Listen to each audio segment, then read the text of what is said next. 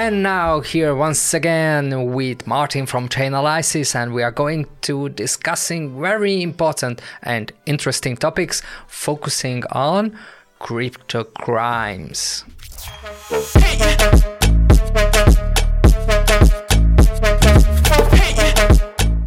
Thank you so much, Kornél. I think you have a very interesting question which we want to discuss today. What is the question?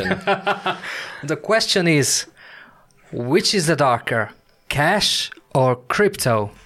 That's an interesting one. That's an interesting one. Let me give you some data points on All that. right. So, according to our research data, we have identified roughly 8.6 billion that have been used in money laundering, right? 8.6 billion last year.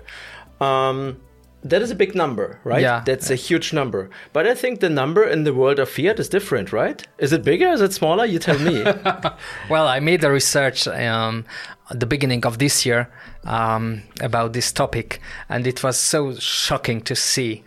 Um, if we are talking about crypto market, it's um, it's how much at the moment? It's 1.5 uh, thousand billion dollars, right? It's more or less like the total total the total, total, total, value. Yeah, yeah. Yeah, so we think like the depending on the data point, you so, uh, there are different sources uh, on the internet, but we believe it's a multi-trillion market right now. The raw raw value in crypto overall, right? Okay, um, but what about cash? There, there are two big cash, and what is in the world is circulating. One is the US dollar, and the other one is the euro. And the biggest problem is always with the big notes. For example, um, in euro, uh, we have the 500 euros, which has a nickname. I don't know if you haven't have a heard. I haven't heard it. Tell me. Tell Really? me. They call Bin Laden Uh, Bin Laden. Yeah, Why do they call it? because Bin Laden used in the racks the in in, in cash. Oh my God. and, um, it's so so horrifying um, because it's you know it's a big value in in a sheet of paper. So uh, I don't have a 500 euro bill. I, one- interesting. one- once I have seen it.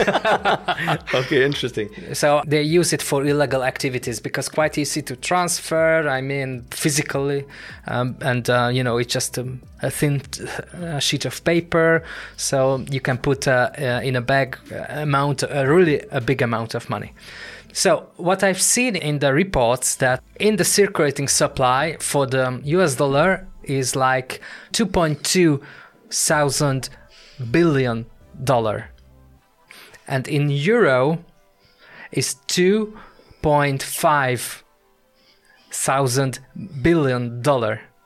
So it means more or less if i'm calculating like this it's more or less the same let's say let's say well we know the differences but let's say it's more or less the same. So there's a report came from uh, 2017 quite old. And that report said that was just an estimation. Because you know you are not able to track cash.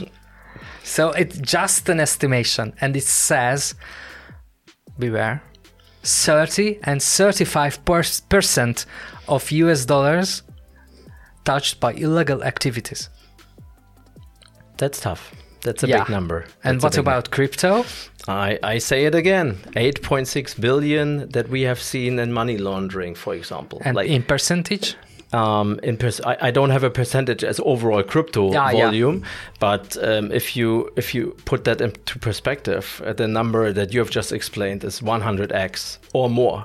Right. Yeah. So if you put, the, I, I don't want to play crypto uh, money laundering small, but if you put it into perspective, it's nothing. yeah if you calculate you can do it's very easy. Uh, so if you ca- calculate it means that uh, 600 billion dollars touched by illegal activities.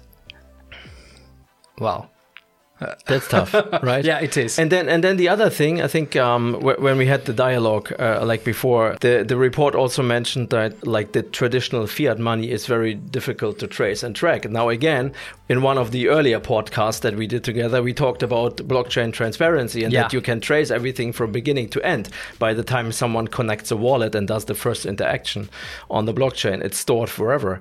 Not so in the world of fiat, right? yeah, it is. It is.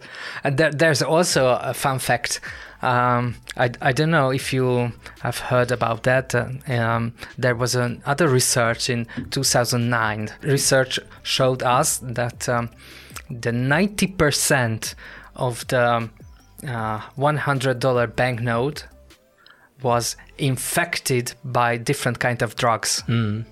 Yeah, I've I've seen I've seen something like that. Yeah. Well, actually, probably they are using for for normal user like snip the the, the, things the, out. The, the normal consumer. right? Yeah, yeah, yeah. But it was very shocking uh, data. Yeah, but I think we can answer the question in the end, right? Yeah. Which is worse in this particular case? It's probably not the transactions that are happening on a blockchain by by sheer size and volume, the data points that you just shared. It, it looks like uh, cash is still the bigger fish, right? Uh, actually, cash is the king. There, right. There's a Europol uh, research was made in 2021 last year. Actually, the, the title of the report was that cash is still the king. So interesting to see that. Yeah, absolutely, absolutely. So now we have the numbers, we have the figured, we made the point. It's all clear, right? Cash is king. Crypto is like much much smaller in comparison. So riddle solved. all right. okay. You know what? I, have checked um, the crypto crime report, and it was very surprising me. One um, illegal activity uh, scheme is was uh, related with NFTs, and it's it is called wash trading Actually, what for me, it was a quite new expression, but it, it was um, very interesting to read and it was so surprising. The scheme is very similar. Uh, there's one seller, and uh, that guy is going to sell the NFT itself. And uh, that seller sell to another seller, and then this NFT goes back to the original one. So it means that the price is always goes up always goes up. There was one seller, and um, there's a deep uh, research on that, and showing that there was one seller who sells 262 times one NFTs. But you know what? It was very shocking me. But in the end, that guy has lost like a twenty thousand dollar. So the balance is not positive; it's negative. So it must be some other illegal activities behind that. So it's so interesting to, to, to see. And what's your favorite topic and, and on, on this report? Yeah, so I think uh, the the DeFi section is definitely one of the yeah, it's one, also one, amazing. One yeah, to, read. Yes, so so so shocking to to to read. Shocking on the one hand, but also I mean it's uh, it's it's uh, also a promising land, like the possibilities with DeFi and NFTs. That's for sure. Um, our data points uh, hint towards that in 2021 we saw an increase of 912 percent with regards to DeFi growth. Wow. That's crazy, like almost yeah. 10x, right? Wow. So that's the one thing. Um, the more people put money into a DeFi, the more money is in the system, the more uh, illicit actors uh, find the motivation to do something bad, right? And, and two of the things that we have seen, especially in the in the DeFi space, is number one, rug pulls it's it's quite literally what yeah. happens when someone yeah. pulls the rug like from under yeah. your feet and it's basically when development teams like all of a sudden decide they want to stop working on their asset on their token and they withdraw all of the funds overnight and people are left with nothing um, yeah anyway so sad what they are doing but actually that was um, uh, a funny uh, story about that there the, I, I don't remember maybe you know if you know just comment below. Uh, i don't remember the name of the crypto. Um, they ma- made an ico and and then um, suddenly all the communication has stopped and everybody thought that it's a it, it's a rug pull and everybody's just shocked that okay guys guys they, they they just go away. And um, uh, the CEO of, of this crypto made a, a photo uh, on a beach and saying that goodbye guys. It was a rug pull. But actually it was a joke. There was no any kind of rug pull but uh, well, it was not so funny. yeah, I think you should definitely not not joke about that, yeah, right? Yeah, and, I, and, I mean, same. treating yeah. other people's money is, is a serious matter. Uh, that's that's for certain. Yeah, yeah, lots of stu- uh, stuff happening in that space. What we also see with regards to DeFi is also lots of stolen funds, right? Yeah. And this is this is one of the the problems that the industry still has. Everything is still still um, very um, very basic and very immature. You don't have necessary, you don't have code audits on the code base, so everyone can program an NFT or any kind of token, um, and and uh, put that on on OpenSea or Rarible or the other places, and people can buy it, right?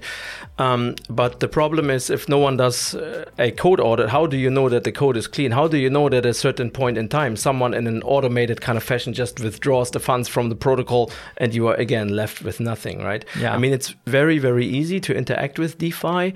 Um, you you you connect your MetaMask, you you you go to your Uniswap or Aave or Compound website, and you just do what you do with the DEX: swap tokens, Yeah. participate in a liquidity pool, whatever you want to do. Right now, the problem is really, and this is something the industry has to solve um, overall, is make sure the code base is clean. Um, the exchanges or like like OpenSea, Rarible, or even cryptocurrency exchanges that accept new tokens, they should do their due diligence. Yeah. They should make sure that either they offer this code audit by themselves, or they, they, they let third parties do it, but. Make sure that you list a token, that you list an asset that is clean from a code basis, so customers will not be harmed. I think that's that's a very very important thing. The other thing, um, what uh, especially uh, cryptocurrency exchanges can do is like implement some kind of address screening, so you know for certain that the address uh, that the deposit address that you have is not to some in some way or shape or form exposed to some illegal activities right? That's something for example what we at Chainalysis provide. We we help them with address screening wallet screening.